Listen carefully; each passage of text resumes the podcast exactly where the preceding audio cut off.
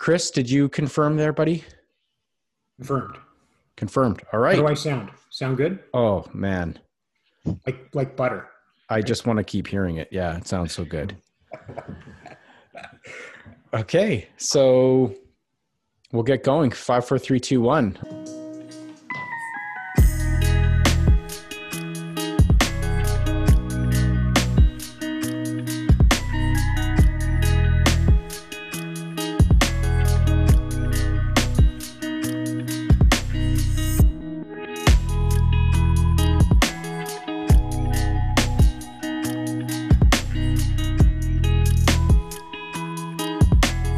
Welcome back. Wing It Podcast, goosedigital.com. Who do we have? Robin Kroll. Chris O'Neill. Ben Pugsley. Cassidy Allison. Michael Turksani. Thanks uh, for joining us, Cassidy. Nice to uh, see you again. Welcome. Thanks. I'm excited to be here. Yeah, welcome to the podcast. As as you as you may or may not know, this podcast is um, highly ranked, as we like to say on the podcast. We get millions of views on YouTube and several hundred million downloads a month on all the other platforms. So this is going to be a great exposure for you and your brand. I'm, I'm joking, of course, no pressure. Um, yeah, thank you for taking the time. Thank you for for uh, hanging out with us. This is going to be a really a really great podcast. Why don't we just kind of go around between um, yourself, maybe a little bit of an intro, and then and then you know Jen and Robin on on background working together as we start off here. Sure. So, as I said, I'm Cassidy Allison. I'm the marketing and member insight specialist at the Commonwealth Mutual Insurance Company. Uh, previous to that, I worked with brokers of a couple different sizes, all the way from sort of your small 30 to 60 person shop, all the way up to uh, thousands of employees. Um, and now I'm over at the Commonwealth. Um, if you're not familiar with us, we are one of Ontario's largest mutual insurers. Um, and we serve a lot of rural communities in Ontario with a large network of brokers all across Ontario. Awesome, and uh, we got to know you Yeah. through one of our one of our uh, uh, projects together for a couple of years. Jen, did you want to talk a little bit about that too? Yeah. So I had the pleasure of working with Cassidy starting, I, I think 2016. Is I think it must be that long ago. Uh, while you were at um, Navigators, and that was a that was a pretty hefty marketing program across kind of all areas, including technology. And um, I think it was a multi three year engagement that we Close to That that, we, uh, yeah, close to that. Yeah. together and we've had fun we've gone out we've stayed in touch and we've been so um, met up in edmonton which was super fun and i think that was kind of on the brink before the covid. So i always have fond memories of meeting you downtown for a drink because that was pretty much the last time i could do that. And uh, yeah just really happy to to be in touch with you and have you on our podcast today. Yeah i'm super excited. And uh, like you said that that time that we worked together was super great. Um, and you know to, to pump your guys tires a little bit you know we didn't end that engagement for any reason other than that our company just drastically changed their acquisition. So um, i'm always excited to stay in touch. I think you guys do great work. So i'm happy to be chatting. Thank you. Yeah. Well, I think you know, talking today, you know, you you sort of mentioned it a little bit on uh, on your introduction, and I think it's um, you've you have an interesting, uh, relatively accelerated career in marketing in the insurance world, right? Like, I don't think it's that common for somebody like yourself to kind of come in and instantly go through a, a pretty sizable uh, integration project that you know we were part of with you with McLean Hallmark and Navigators, and then seeing kind of the broker network stuff evolve, and now being on the carrier side. Um, and you touched on it, and I know that's one going to be one of our first things. Is just around team size and shape uh, to really do this, and sort of the demands that are on marketing in 2021. So um, you know this this podcast we're going to talk about you know what it takes to sort of you know do marketing in 2021 i mean we've been in the industry for a little over five years and wow is it ever different? I mean it's just it's just you know the acquisitions and the landscape um, it, it and the the digital transformation speed is unreal right? We all know that. Um, but you know every year we evolve. So we're going to talk about team sizes and really what you think you know goes into that.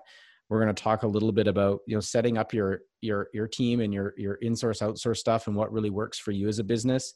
And then get into some specific strategies that you're working on around the broker education series. So you know with that i'm gonna i'm gonna sort of turn it over a little bit to the floor to just let's explore the concept of like the team like you know how big are these teams that you're seeing cassidy what are some of the you know the internal sort of dynamics that you're seeing from like marketing teams as we move more and more into the world of marketing here in this industry yeah so i mean like i said i started with um, at the time it was called Moore McLean, very small, 60 people. I was their only marketing employee. Mm-hmm. Um, they weren't outsourcing anything. It was just kind of whatever they could do in house. Um, and that can work for some brokers um, for what you need to do. If you're small and you're focused on a very small geography, that can definitely work. You just need to think about what things you can tackle because you really cannot do it all if you're doing it by yourself. Um, but as we grew, and um, you mentioned the McLean Hallmark Navigators integration, that kind of came next. And as we grew, um, the team grew to two, as well as adding you guys as um, sort of our big marketing resource vendor. And that was uh, critical to the growth that we were able to achieve in that time. There's, like I said, two people, one person, a small team of five even cannot be experts in everything in marketing. Um, and so if you you, you need to sit down and think about what are your strengths within your current team what are the strengths of a vendor and what are the things that you need help with and that's um, sort of what i'd love to chat about today is your guys perspective on um, things that you see people needing help with but also i'd love to add um, my ideas to that yeah, I think that, that's that's really nice of you to to say, and and um, we talk a lot about that. Maybe that's a good area for Chris to jump in, just to sort of on on our side. Probably the one that out of all of us here is talking to the most people on a on a really a weekly basis over the last several years, right? So why don't you talk about kind of the the, the marketing resource demands that you're seeing, Chris, and the, the different team sizes and stuff like that? Yeah, I, I, it's it's interesting, uh, and Cassidy sort of talking about um, having you know gotten underway with a smaller broker team of one, trying to figure out how to uh, sort of engage that that audience, whether it's a customer, uh, existing customer base, or or you know new lead gen, which of course the uh, the uh, producers would all be very you know interested in driving. Um, you know one of the things that that i know sort of drove that that sort of marketing introduction into the business was the threat of um, you know the directs and uh, the threat of of kind of like losing losing touch with that digital customer that's out there sort of uh, you know more aware of of the um, uh, you know of the opportunities that were out, outside of, of where they were insuring their their uh, assets currently. So you know one of the things that, that that i think you probably saw cassidy was you know this sort of introduction and i think with um, with your uh, with with navigators and, and McLean Hallmark, they were kind of like they they got into this sort of um, mindset of we need to sort of develop this sort of digital um, this digital program and be able to sort of attract and maintain our our uh, sort of connection with uh, with those customers and this is like something that continues to kind of be a starting point for a lot of the smaller brokers out there today. We're talking to, to brokers on a day to day basis that are effectively in the same place that McLean Hallmark uh, and Navigators was in in 2016. Um, and again, it's it no no uh, no no no criticism on that. It's just that that is still something that is uh, th- that is out there. Um, and so now, having sort of been in that sort of marketplace as as you have, and sort of grown your career in marketing and insurance, would love to sort of get your feedback on you know when you got, you know got started. There was this threat was out there. It was like let's sort of let's sort of build this program around connecting with people digitally, whether they're existing customers or, or, mm-hmm. or new customers. How did that how was that perceived in the organization? Was it sort of like oh we've got to sort of add and sort of grow this sort of uh, this sort of commitment to the digital? Or what was the what was the early i'd love to sort of hear what was the early going and what was it like when you sort of started to sort of run into those sort of uh, roadblocks? Yeah so I'd love to start by saying that something that I love about working in marketing and insurance is that um, the industry on a whole is kind of a little bit further behind from other industries, which gives us the chance to kind of let those other industries test things out, try things out, see if they work before we jump into it.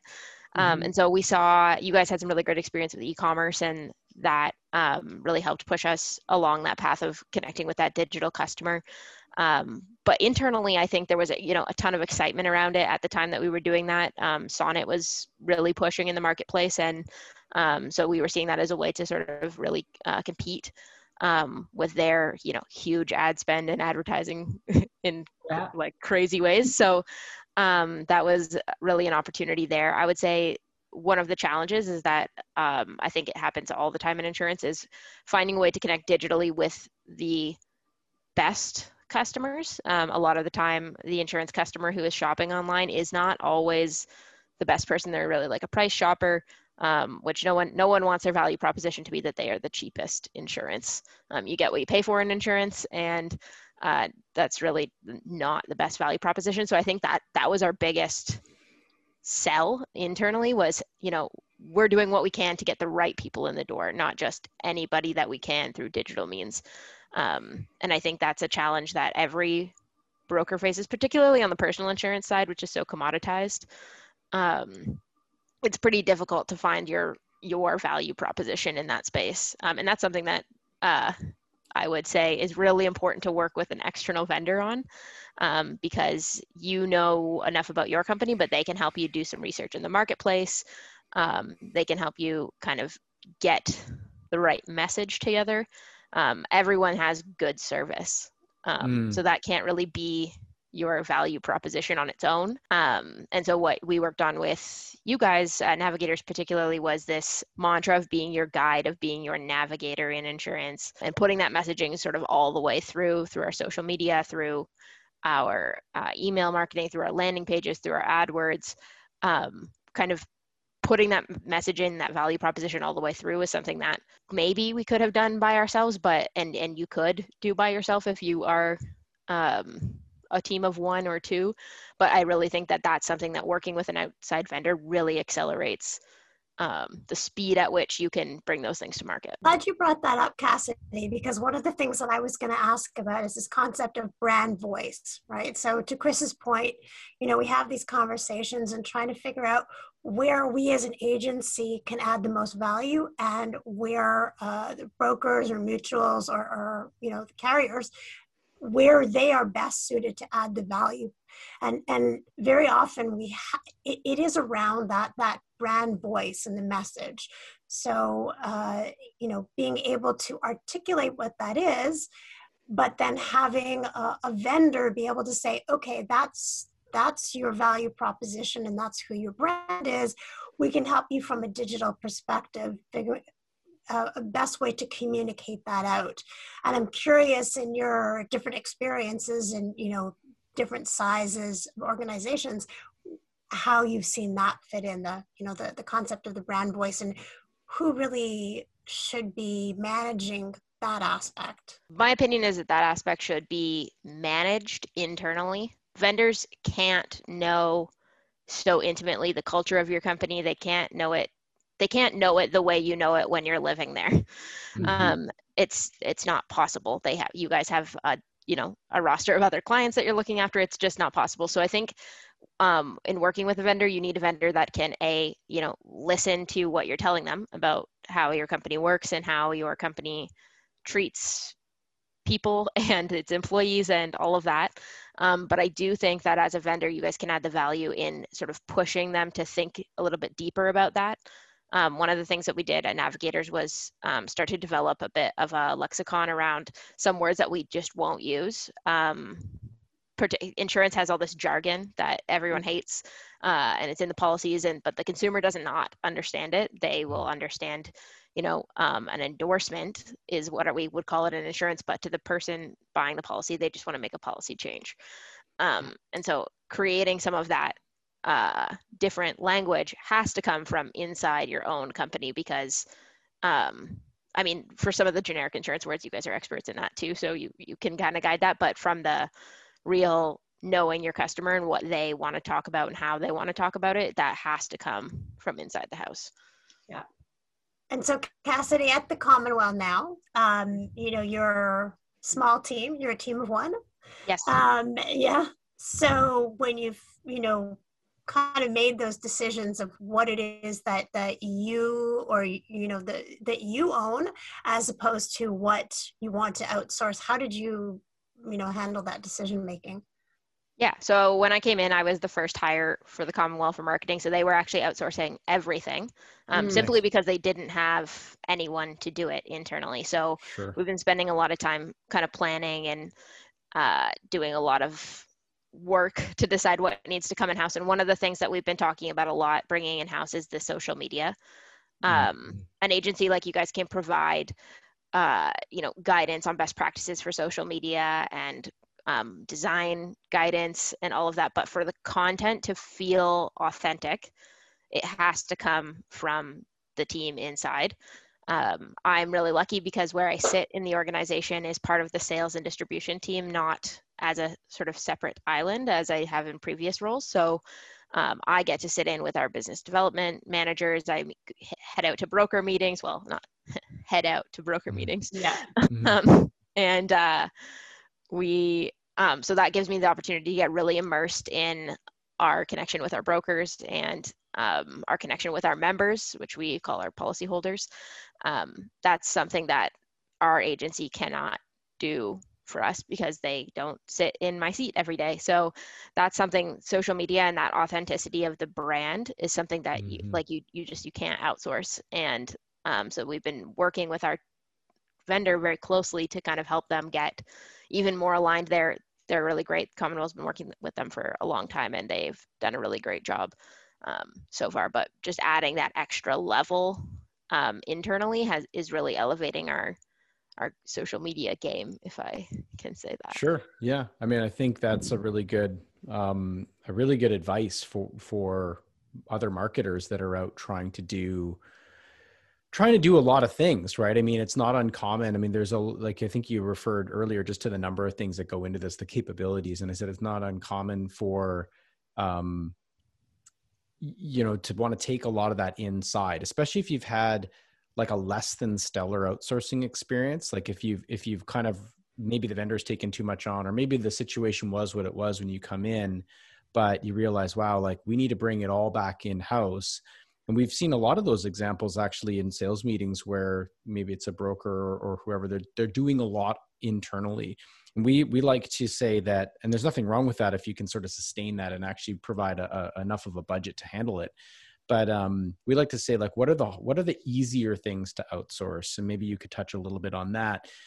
Clearly the hard thing and it's it's basically a no-no right? You, you touched on it outsourcing your brand voice outsourcing your content uh, to the degree that the core is now no longer inside the company that's that's not a good thing right? You want to keep that core and as much of the messaging and the writing and maybe the vendors chip in on some incremental creative or like you said some some guidance on what could work from a best practice. But if you had to pick the things to outsource i think maybe you could touch a little bit on you know the things that are harder for you to hire you know? If you had to go to the team and say hey i want to hire I don't know, an SEO person or this and that, like, you know, maybe you could touch on a few things that are easier to outsource.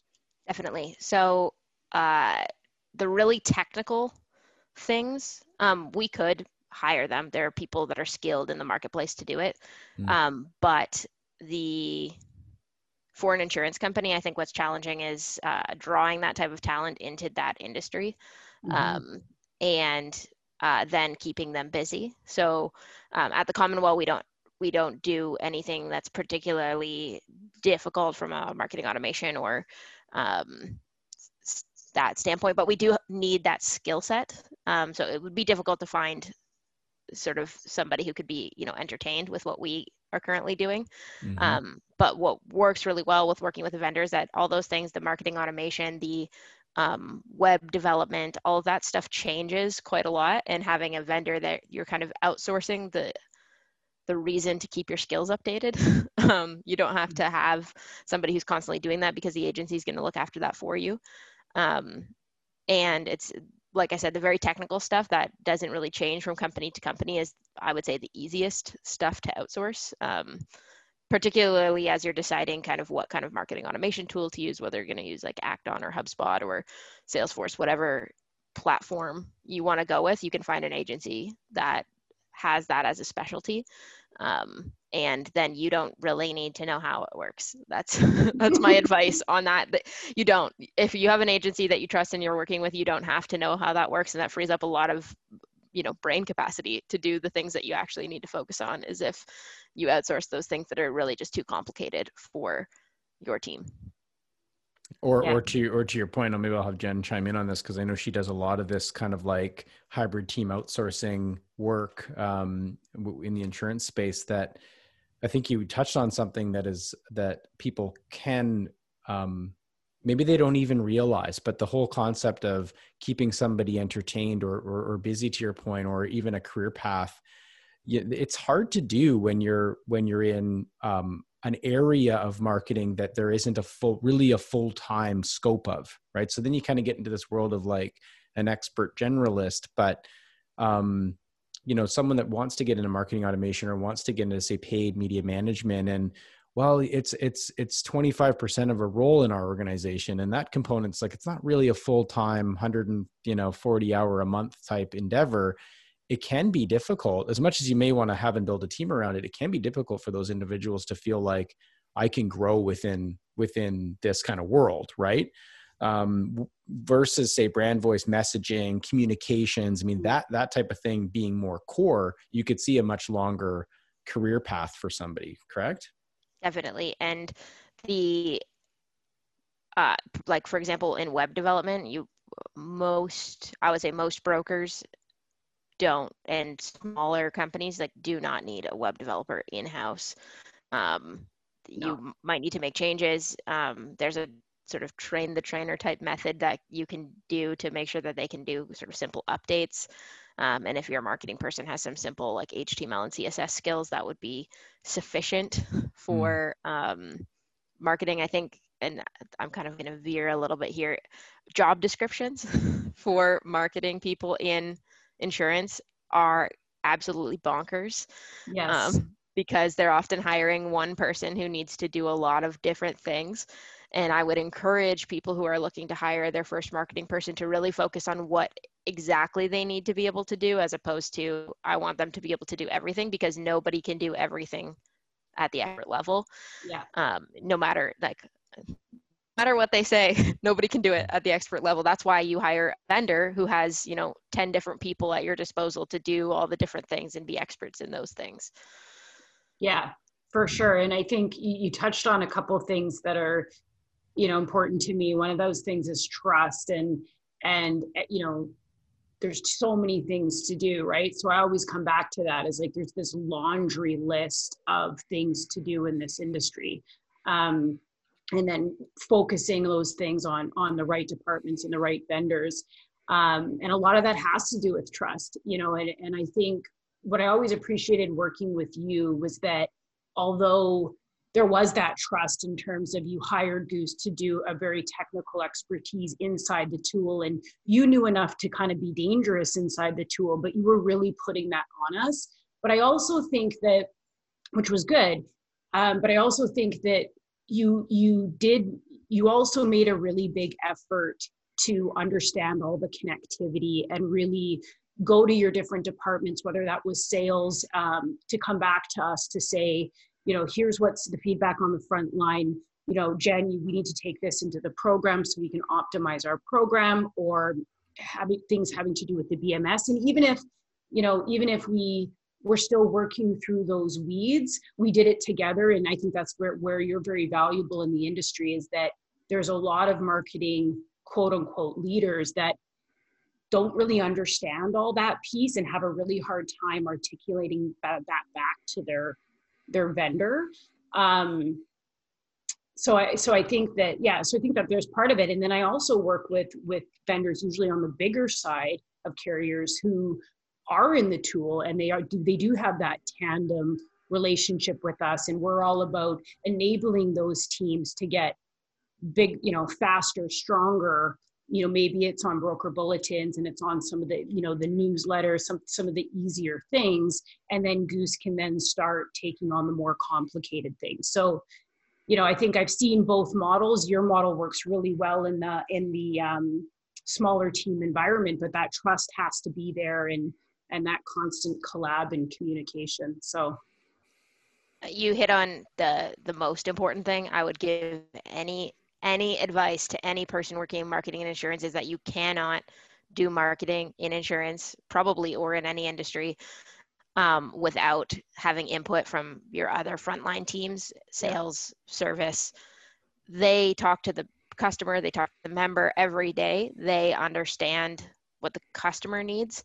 Um, sometimes yeah. getting that information out of those teams can be a little bit like pulling teeth, but yeah. um, it's so important that you have someone leading your marketing or someone within the marketing team who's able to really collaborate cross functionally um, because you can't just operate marketing in a silo. Yeah, exactly. I like what you said there, uh, Cassidy, and and I'd love to sort of, um, and again, maybe I don't want to unearth any sort of skeletons of uh, of, of, of pain, but uh, when you started uh, sort of getting marketing underway at uh, Navigators, um, uh, McLean Hallmark. I'm I'm I'm supposing that there may have been some uh, resistance among the producers, and we obviously like we're we're out there talking to to smaller brokers all the time, talking about why it is that you know that we will be able to help sort of those producers grow and gain and so forth. But there's you know I'm I'm like I'm just calling out the fact that those those um, those those producers are very very sensitive very sensitive about contacting their customers and for good reason but you must have sort of had some interesting conversations with these producers when it came time to hey we're going to be talking to your customers too tell us about that a little bit definitely that exists across the entire industry everyone wants to own that customer. I know on the broker side, it's the, the individual brokers themselves. From the company perspective, it's the broker office wants to own the relationship with the customer. Um, and so it's definitely a bit complex as to, you know, I don't think there's really any right answer about who should own that customer journey and who should own that um, you know specific communication. But i do think that it's just so important to work collaboratively across that and to explain the value of having marketing working directly to communicate with the customer member because um, as a salesperson you also don't have time to do a million follow-ups or um, continue to send out that sort of uh, I call it the insurance adjacent content, sort of that um, touch point that isn't a sales touch point.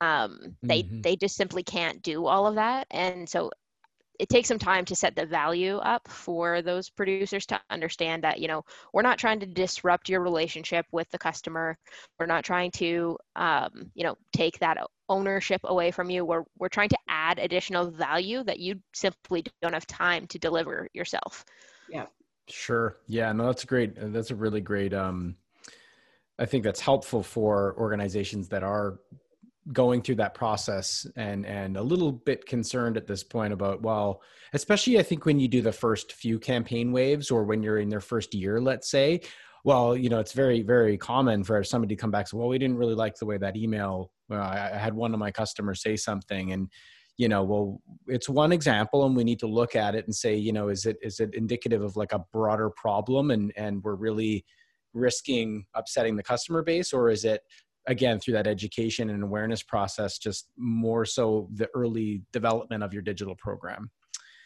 I think that's a good actually sort of segue into some we kind of looked at the past a little bit and some good advice kind of around that. Maybe switching into sort of what you're doing today. I know we wanted to talk about some big strategies around broker education. So did you want to lead us off into into that world you know 2021 marketing for you what you're what you're up up to and on the broker education side. And then maybe i know robin wants to bring up a previous example of something.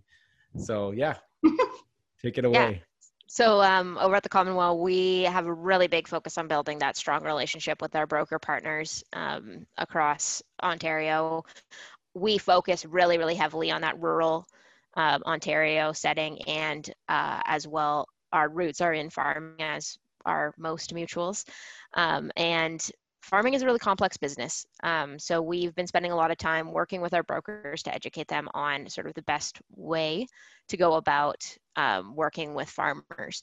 Mm. And uh, something that we're doing, I think, a little bit differently on the broker education side is that our a lot of the other carriers tend to focus on sort of product education or um, like very specific skills. Um, whereas uh, we're currently running a program, uh, we're calling it, there's actually, it's actually two separate programs, the Introduction to Agriculture and Agri Expert Certificate Program. Uh, the Agri Expert is 14 courses and the uh, intro one is, I believe, seven. And um, both of those programs are strictly about what is farming what does farming look like in ontario? What do each of the different types of farming operations look like? You know what does a dairy look like? What does a beef farm look like? What is poultry? What is um, swine? All of those things are really not very insurance focused. Um, we are offering RIBO hours for those courses but mm. um, we're not we haven't been advertising that they're um, for credit. Uh, they're people are just kind of like fun surprised at their RIBO certificate oh, afterwards. Oh, cool. um, and so th- we are selling those courses out um, within 30 minutes of them going live. Um, and they're uh, selling them out. They're free um, to our brokers, but uh, they're really, really enjoying them. And so far, we have about, uh, I think we have about 30 people who are about 50% of the way through their Agri Expert certificate. Um, and we expect that they'll complete those uh, end of the year. And that Agri expert certificate covers off all of the things around farm knowledge, but then we also do get a little bit into the insurance near the end. And then we also have a farm marketing module um, that I'm going to be leading. Uh, and that really gets into, you know, mm. speaking the language of the farmer. Um, and that's, I, I think that's the example Robin wants to bring up. So I'm just going to jump into it if that's okay. yeah. Um, yes. So one, um, like most insurance companies, we also do co-op uh, marketing with our uh, broker partners. And we were recently working on a co op project um, where we were talking about a specific product that we offer for um, poultry operations, specifically for the chickens that lay eggs. Um, and we had, uh, we were helping them with an ad, and the, the copy of the ad had said, uh, for poultry operations, but because the product is so specific and the farmers who are you know raising chickens specifically for eggs have a specific language that they speak. We sort of educated the broker on that language that they need to use, and it was actually it should have said for farmers with layer operations. Um, that it's, it's like a small change yeah, to the yeah. copy that can really help sell yourself as an expert to the member. Um, and I think that's what our our agriculture program that we're currently running is really doing for our brokers is giving them sort of a leg up in the industry for those that are not, you know, farm kids turned and, brokers. And, and, by layer, you're you're referring to chickens that lay eggs. Yes. Yeah. Yeah. Yes, and oh. uh, in case you're wondering, the chickens that are from me are, are called broilers. Oh, broilers, interesting. Yes. Cool. But I think you know, I think going back to kind of where where this started was around you. You brought up this point around well, I, th- I, think between you and Robin talking about brand, brand voice, and really brand, and what does that mean to to to you guys, to to the Commonwealth, and and I think what you're through these programs is your your education programs are about helping have a better conversation with the end what what hopefully becomes an end member, right?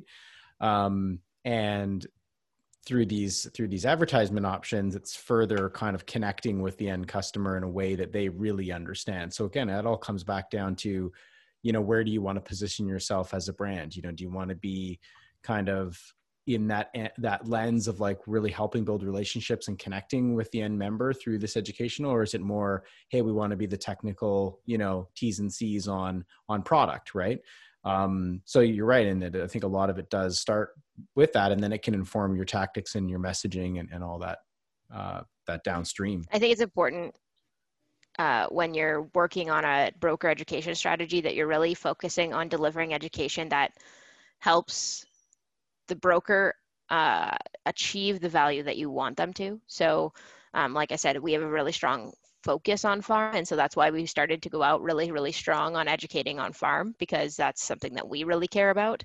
And we could you know carriers provide RIBO accredited um, education all the time uh, and you could do it on any topic and you would fill the room because people need their RIBO credits and they might find it interesting or they might not. But um, i think what's really important is uh, creating content through your education programs that really gets the brokers excited and provides value beyond the RIBO hours um, because everyone needs RIBO hours, but uh, if you are driving that value outside of that, then people are going to continue to come back and continue to re-engage with your uh, company brand um, on the company yeah. side. And yeah, the more think, they engage with your company brand, the more they sell your products.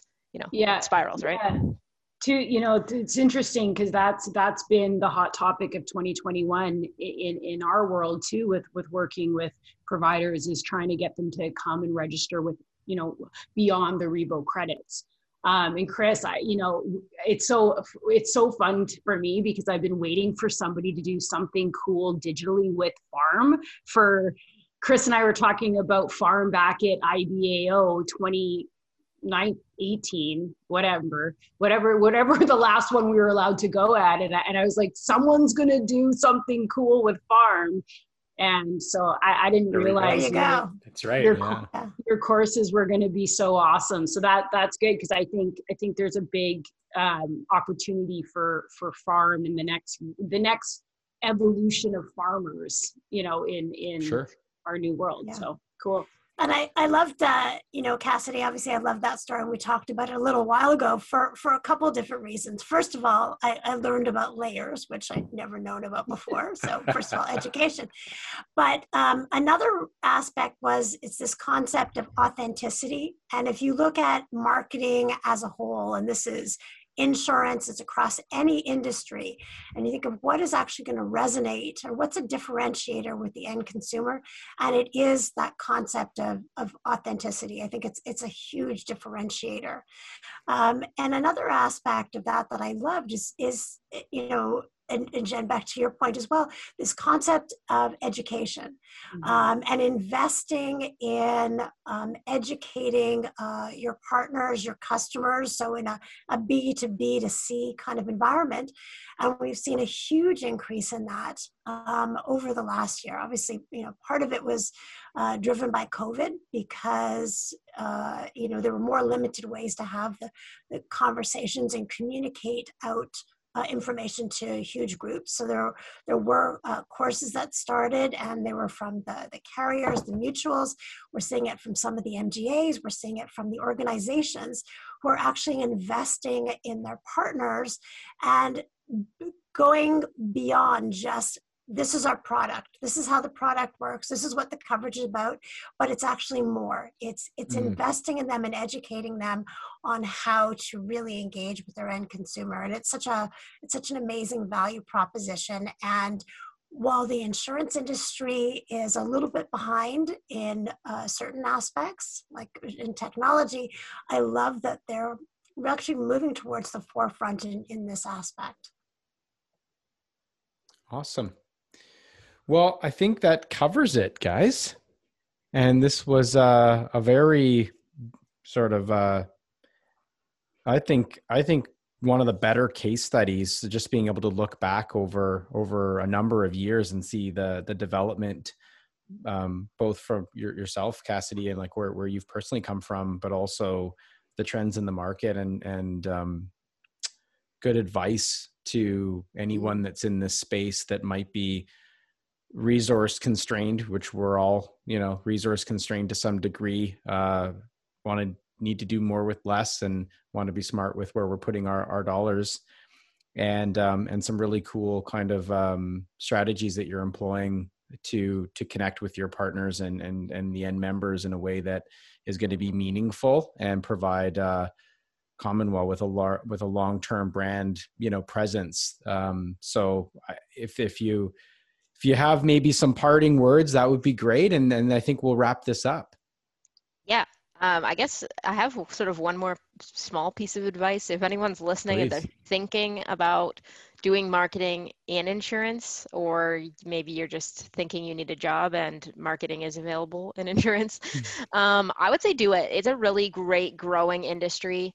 Um, there's lots of opportunity in marketing through, um, you know, brokers and companies, but then also on the vendor side, there's lots of vendors out there that help help out the insurance industry, and there's because it's a little bit complicated from a product perspective um, there's there's an opportunity to build a real niche for yourself um, and so I, I just like to encourage people to look at that industry as sort of interesting as opposed to boring I agree. Yes. right. All right. Quite good. Great. Well, thank you, Cassidy. Thank you, everyone, for today's session. And I'm sure we'll be in touch soon, and hopefully we can get and uh, get you back at the office when things start to settle down and are a bit safer. i would love to come visit All right. Great.